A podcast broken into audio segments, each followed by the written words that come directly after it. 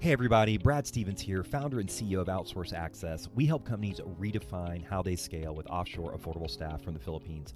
Congrats to all fellow winners of the 2023 Real Leaders Impact Awards. We are proud to be among you. About 10 years ago, I woke up to a major growth problem in my last business. Cash was tight, staff was overwhelmed, and tasks were not getting done. Then I discovered the world of offshore virtual staff in the Philippines where English is their second language, so there's no communication or culture gap. I realized outsourcing wasn't just call centers, it was access to college educated Filipinos to support sales, marketing, operations, customer service, bookkeeping, personal tasks, and more. And in fact, the first woman I hired in the Philippines at 23 is now an award winning COO of our entire company. It inspired me to launch Outsource Access. One client and YPO member, Ali Jamal, shared their offshore virtual staff Edison automated processes and saved them over 50,000 per year in the first few weeks. It's about finally getting things done and staff focusing on higher value activities. We've grown by over 2,000% in just three and a half years and will double next year. To receive a complimentary outsourcing playbook customized for your industry and to connect with one of our team here at Outsource Access, just visit redefinescale.com. That's redefinescale.com or text the word scale to 770 954 8440. Two months after hiring my first staff, she sent me a picture of shoes she bought for low income children because of the opportunity. And now we support thousands of families and the environment with United Nations SDG projects. I'm proud we've grown with impact. To learn more, visit redefinescale.com. Boom, what up? Hello, bonjour, and hola, real leaders. This is Kevin Edwards, your host here, and I am so excited you're tuning in to one of our amazing experiences. What you're about to hear is going to be fresh, real, and loaded with inspiration, guaranteed to support your impact journey. So sit back, enjoy the listen, folks, share a review afterward, and always keep it real. In five, four, three, two, and one, welcome everyone to this episode of the Real Leaders Podcast, the voice of the Community for Impact. I am your host, Kevin Edwards, and alongside me today, we've got a good one. We've got Noel Carroll, CEO of BioFriendly. Noel, thanks for coming on the show today. Thank you for having me, Kevin. So it's nice to be here. Of course, of course. So, for people learning about BioFriendly for the first time, tell us a little bit about the organization, uh, maybe the impact behind it, what you're working on. Sure. Well, BioFriendly actually has been been around for a long while, but we're in kind of a transition at the moment. Uh, the company originally was founded to deal with air pollution. So there's an additive that the company developed called Green Plus, uh, which directly handles air pollution, and you can add it to any fuel, gas, diesel, fuel oils, coal, whatever, and reduces the carbon impact by about seven percent. So that was kind of the, the event, invention that got the company going, and that was about 20 years ago. Um, and it was really the company was all about air pollution. Uh, I took over the company back in 2018, and that was sort of part of a transition to a new era because nowadays there's a lot less focus in the environment on fuels, obviously, right? So now we're we're turning ourselves into an environmental technology and education company. So there's two things we did for that. We have a, an educational platform, an entertainment platform called BioFriendly Planet, which is biofriendlyplanet.com. And that's where we just give basic, easy, easy to digest uh, environmental information uh, and like tips and tricks and things for anybody, even someone who doesn't care about the environment or doesn't want to hear about it um, to kind of bring them in and welcome them, in, them into the fold. Uh, and then new technologies. So we have a, a, bunch of new tech we've been developing since then that we're actually now launching. We're starting to launch uh, this year, licensing things and developing new things, and yeah, going into other aspects of environmentalism to help the planet. Really interesting. And, so, like, what's your outlook right now on kind of this transition to renewable energies? Do you think that that's kind of the way we need to go? Is a complete shift over? Or is it going to take all forms of energy and and maybe what's what's what is biofriendly doing about this yeah well you know i think that there's a there's a hope in the environmental community that we can just just do it just kind of like flip and, and flip the switch and, and have everything be running on on wind and solar and and, and hydro uh, and not worry about it and cut off the the, the fuel lines completely. Uh, and i think it would be great if that was the case but we do have kind of a, an infrastructure that's expensive and difficult to change. And that's sort of the biggest thing that gets in the way of doing that. Uh, that and also the unforeseen unknown problems that sort of come up anytime you transition from one thing to another. There's always stuff that comes up. And so with with EVs, with all the renewables, there have there have been a lot of problems, and many of that have been solved. And there are some that we still need to solve uh, in order to kind of flip it over completely. But I do think that if we're going to transition, it needs to be a, a, a wholesome kind of concept as, as, to how we're going to do it. I, I think that you can't shy away from technology like nuclear. I think that nuclear is going to be an important part of it. It's a zero emission technology. I think it's a little scary for people when they think about nuclear because they think of bombs. um, but that's that's a really important uh, piece of the puzzle. And then also just finding new clever ways to deal with what we have, right? To improve our hydro options with, with dams, uh, with new hydro technology, um, with better solar panels, with finding more, you know, access to creating them. I think there's cool new legislation to make more of it locally, which will be better because some of the ones that are made overseas are, you know, not as not as well made and not as not made in a let's say zero emission way. Um, so there's there's a lot to it. As it's kind of a big puzzle uh, for biofriendly. I mean, our our our main kind of way that we assist in that is actually in the hydro area. Uh, we have we have a product uh, called the Powerball, which we license from a company called Helios Altus, and so we distribute that uh, throughout the United States. And that's basically just a water wheel, and you can use that in as little as two inches of water in a canal or a stream or a river or whatever. Run them up in sequence, and you get 24 hours of of energy for as many of those balls as you have, or those wheels you have in the, in the water. And that's a, a really kind of neat hydro solution that that handles some of the reliability problems that you have with with the best uh, renewable tech that we have now, which is wind and solar. Interesting. And Noel, in the past five years since you've been at the company, you've experienced a lot of growth. Like when when you first joined the organization, especially for leaders listening to this, like maybe they're in a new role or they're looking for some experience on, you know, what it takes to grow an organization at your size. What was the kind of like the first kind of protocol or plan you you went about doing in in the early days and and what's gotten you to this growth now? Yeah yeah so i think i think one of the things you have to what you have to do as a as a leader when you take over new jobs you have to really inform yourself honestly as to what what do we have here? Is this uh is it is it clicking and is it going well and if it's clicking and going well do you like how much do you want to change right like if, if things are really going nicely, then you kind of want to keep them going nicely and keep them moving. In the case here, there actually were kind of a, a, lot of problems just because the company was in a bit of a transition. So there's quite a bit of debt we had to deal with. Uh, there was, you know, some some uh, business had, had been struggling to get into new markets and was was not, you know, was not flying as well as it could have been. So um, one of the things that I had to do when I when I took over is to look at okay, what do we have coming in? Where do we where are we going well? Where are things succeeding? And how can we take advantage of those things and then grow those as well as find new opportunities while kind of limiting the things that were maybe more of a, a weight uh, on the business and holding it back. So I, I do think that you anytime you're jumping into something new, you need to look at what what do I have here? Like what are what are we dealing with and, and really understand how much are we spending? How much are we making? This is always the basics right? Uh, and then who do we have in our team? And what are they doing? And is that the right thing to be doing now uh, or not? And that really it's situational. Sometimes you got to change things. Sometimes it's best not to change things. So i think it really does vary depending upon what you're you know what you're looking at. And and uh, maybe share a little bit more about like hey how much did you change? Not that you need to go into specifics but like how, did you change a lot? And and and talking about like change management like what was the communication like to make sure that you know people went along uh, or were inspired by this change? Yeah well you, you gotta inspire is a good word right? You, if you're going to do something new then you do have people generally who are who have brought you in right that you're working with uh, and and people who are also on the team already who you're working with. You can't just jump in and then just start hacking away at things and doing what you want without selling people on the idea. You do need to come up with what are we going to do? What is the plan? What is the best way to go forward? And then communicate also with the people who are on your team um, like as to how you want to do it, if that's going to work for them, if they have input on it, if they have ideas on that. And then once you have what you think is a good idea, you do have to sell it. You do have to go in and talk about it. And you do have to get people to be on your side as to what we're doing, why we're doing it, how we're going to do it and why it's going to work and then get people excited uh, and jazzed about it and then and then get that get that in place.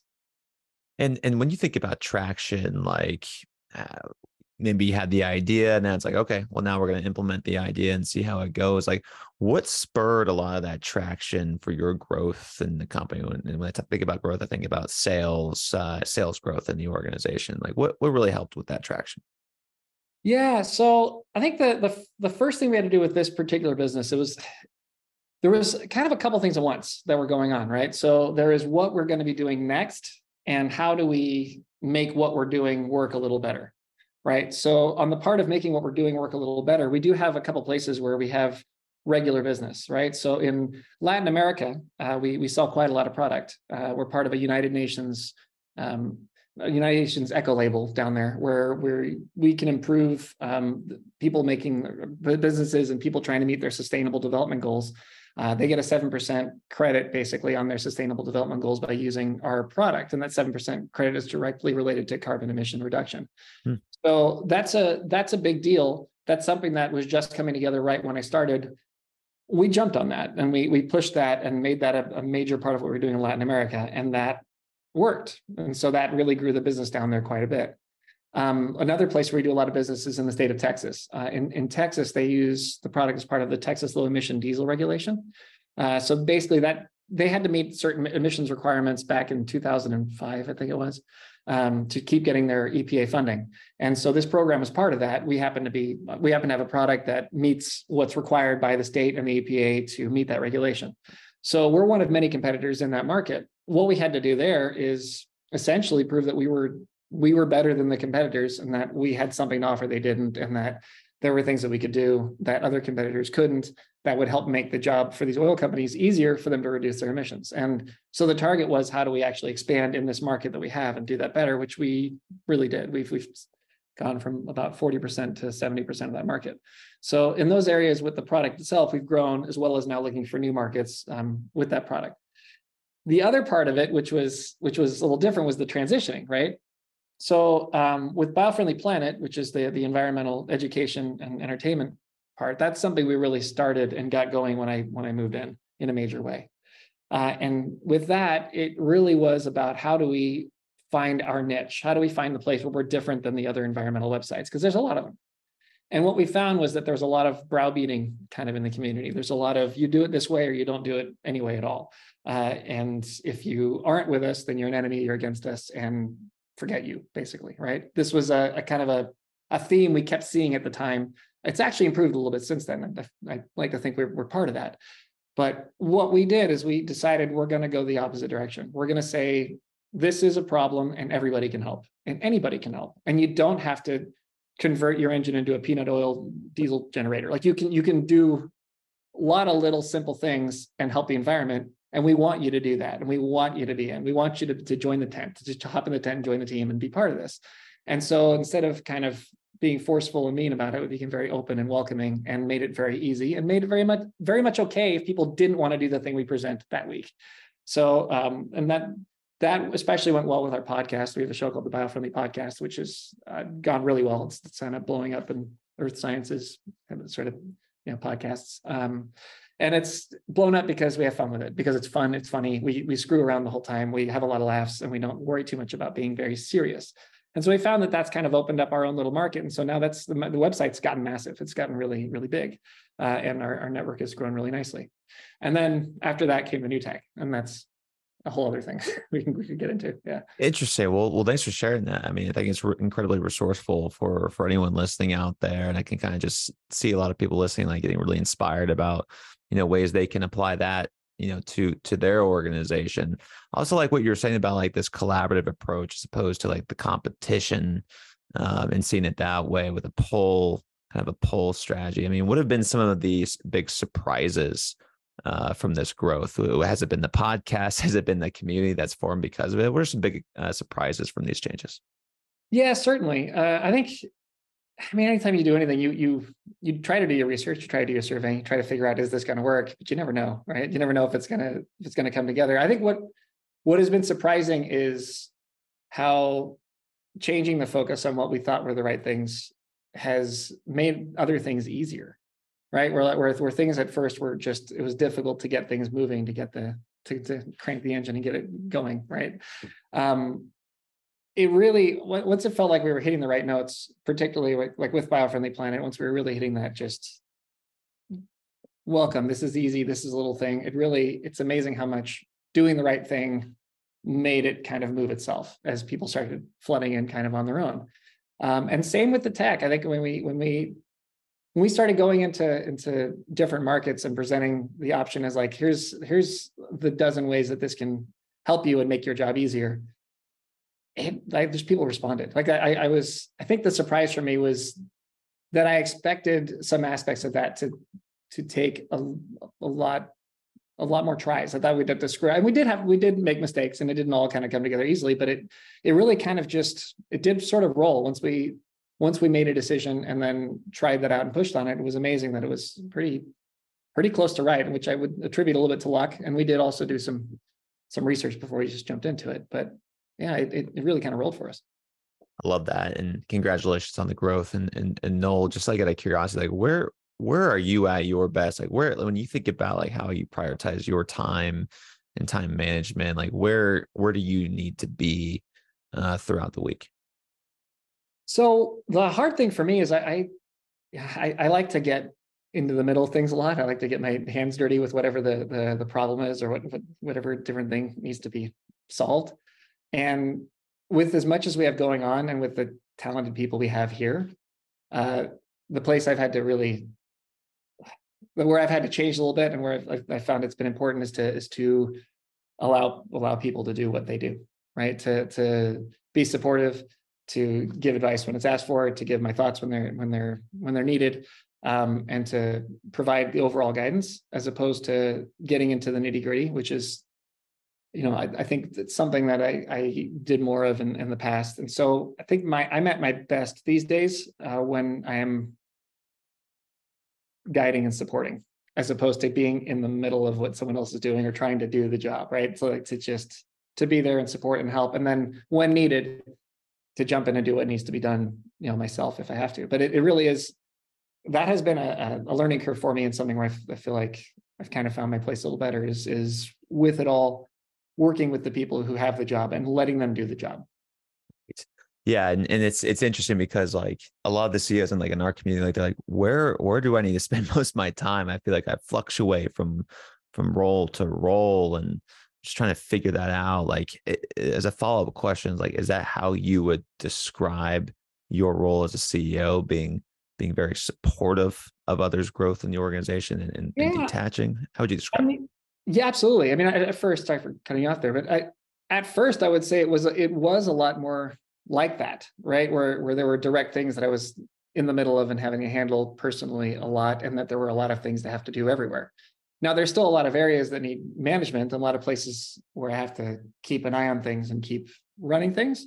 But what's been great is with growth has come the opportunity to bring in more people, bring in more help and, and bring in great people. And I do think that that with any business, that's that's the goal. because uh, your business is your people. It's like who do you have on your team? if you have a good team, you're going to win. It's just like any sport, any you know any any game, right? It's like the people with the best team succeed. So the thing that's been nice is as we've been growing, we've been able to put in some really good people, um, and so that's changed a little bit from being more like I've got a thousand places to be at once and a thousand problems to handle at once to more of there are people who are handling different problems in different areas, and if I know the important ones, I know the ones that that are at you know at the level that I need to keep an eye on then I can just keep checking in on those and then making sure they're getting done and helping as necessary. And that's where I think being supportive is where my job has kind of shifted and where where I think it's more helpful. And what's been the most difficult challenge uh, for you as a CEO? Has it been stepping away, or um, maybe uh, let me tailor this question? What's been the most difficult challenge of those check-ins? Maybe you're outside of their operations for a while, then you come back. What's kind of been a challenge for you to make sure that you're still driving growth in the organization? Yeah, I think I think so. My my job before this, I was in entertainment, right? So so I came in from entertainment, which is one of the reasons we we launched the entertainment and education platform, is because that was my my background. I mean, I'm I'm in LA, um, and so in doing that, I was a, a, a producer, right? Uh, and then in, when you're producing, particularly with kind of lower budget uh, productions, which is you know, we were doing a lot of indie stuff or a lot of like low budget stuff for like you know, Warner and Machinima and Shoreline and a few of these companies. Um, you do get into the middle of everything. You do have to do a lot of things. Like I, I found that I was I was very much like, like actually hands-on having to, to literally do a lot of things that were not being done or needed to be done or were in a rush because there was so much rushing uh, and this this job, like, like I said at first, was a bit more like that because you know we, we did transition a few people uh, in and out, move people to different roles. But there's a lot of a lot of that that had to go on. Um, and then for me, kind of at, at, at this point, I do think that it is one of those things where where the challenge is to like to yeah, like as I said, to to keep supporting everybody as, they, as they're they're doing what they want to do, but also to to keep in mind that that there's a lot about this company that I do have to manage. So, and I, I, say that because I love obviously the entertainment part of it. That's the part of it that that I kind of built, uh, and the part of it that was my my personal passion. But the new tech, which I know less about, I've I have far less uh, education on on engineering, and that, that's not my my background, right? But we have a great team of engineers. We have great great people who do that. Um, but my job is to also push those along and make sure there's a plan for those and make sure that we are selling the new tech and that that stuff is moving along and the, those things are happening and keeping the focus even on all of the things that matter making sure that everything is growing and everything is moving along and not just kind of jumping into my favorite little pet project that we're that we're doing that's, that's growing up nicely can sometimes actually be a bit of a challenge and then also staying educated enough that i can do what i need to do from that technical side and from that engineering side, even though that's not my background. That's another place where it's a challenge that takes a lot of a lot of reading, a lot of studying, a lot of keeping up, and asking a lot of questions. And I think, as you sort of um, mentioned when we were talking before the interview, uh, uh, understanding that you don't know everything, you're not going to know everything. It's impossible to know everything. So other people do, and that's okay. Uh, maybe not being worried or or uh, you know afraid that I'll be shown up by somebody who knows more than I do because that's, I mean, of course, of course they do. That's their job. That's their specialty. Why, how would I know more than they would? You know? Absolutely. No, well, I, am just wishing you, uh, you know, best of luck as you continue to stretch yourself and empower others in your organization. And uh, I guess in all of this, Noel, I'd love you to bring this home. What's your definition of a real leader? Mm-hmm. I think it's somebody who listens that's that'll be i think the number one the number one thing i, I think it's somebody that you you have to you really do have to absorb more than you're putting out mm-hmm. as kind of maybe backwards as that might feel for some people i think that when you look at all the things that leaders have to do all the things they have to start all the things they have to keep moving they have to personally handle the, the different deals that they make all the rest of it it feels like there's a lot of a lot of outward action, right? That's coming from from leaders.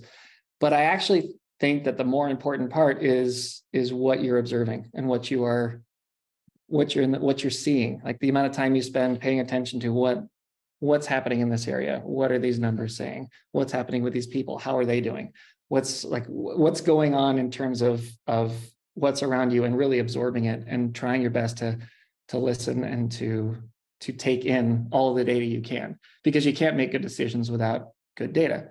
So for me, I think that that while it does appear like a good leader makes like makes these bold, great decisions where this thing will get handled, that thing will get fixed, or this new thing will be developed, or the sale will get done, or whatever, you can't do any of that if you don't understand what you're dealing with. Mm-hmm. And I think they, that's the part where I think you kind of see the the really good leaders from the the ones who struggle a bit is can you actually honestly inform yourself of what's going on with your business Sure, absolutely. Well, Noel, appreciate you coming on the show today. From Noel Carroll, I'm Kevin Edwards, asking to go out there, absorb, listen more, and always keep it real. Thanks, Noel. Thank you.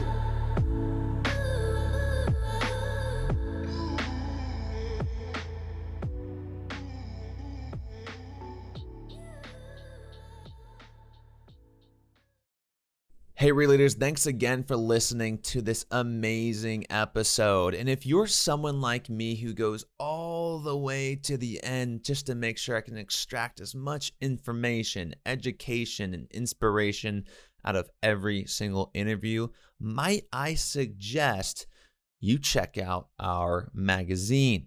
If you go online to real-leaders.com today, you're going to get the first 30 days for free, where you're going to be able to access all of our magazines courses, and live events from some of the top thought leaders around the world. All you have to do is go online to realleaders.com and click the subscribe button in the top right corner to get your free 30 day trial right now. Again, that's real-leaders.com. Thanks again for being a real leader and always keep it real.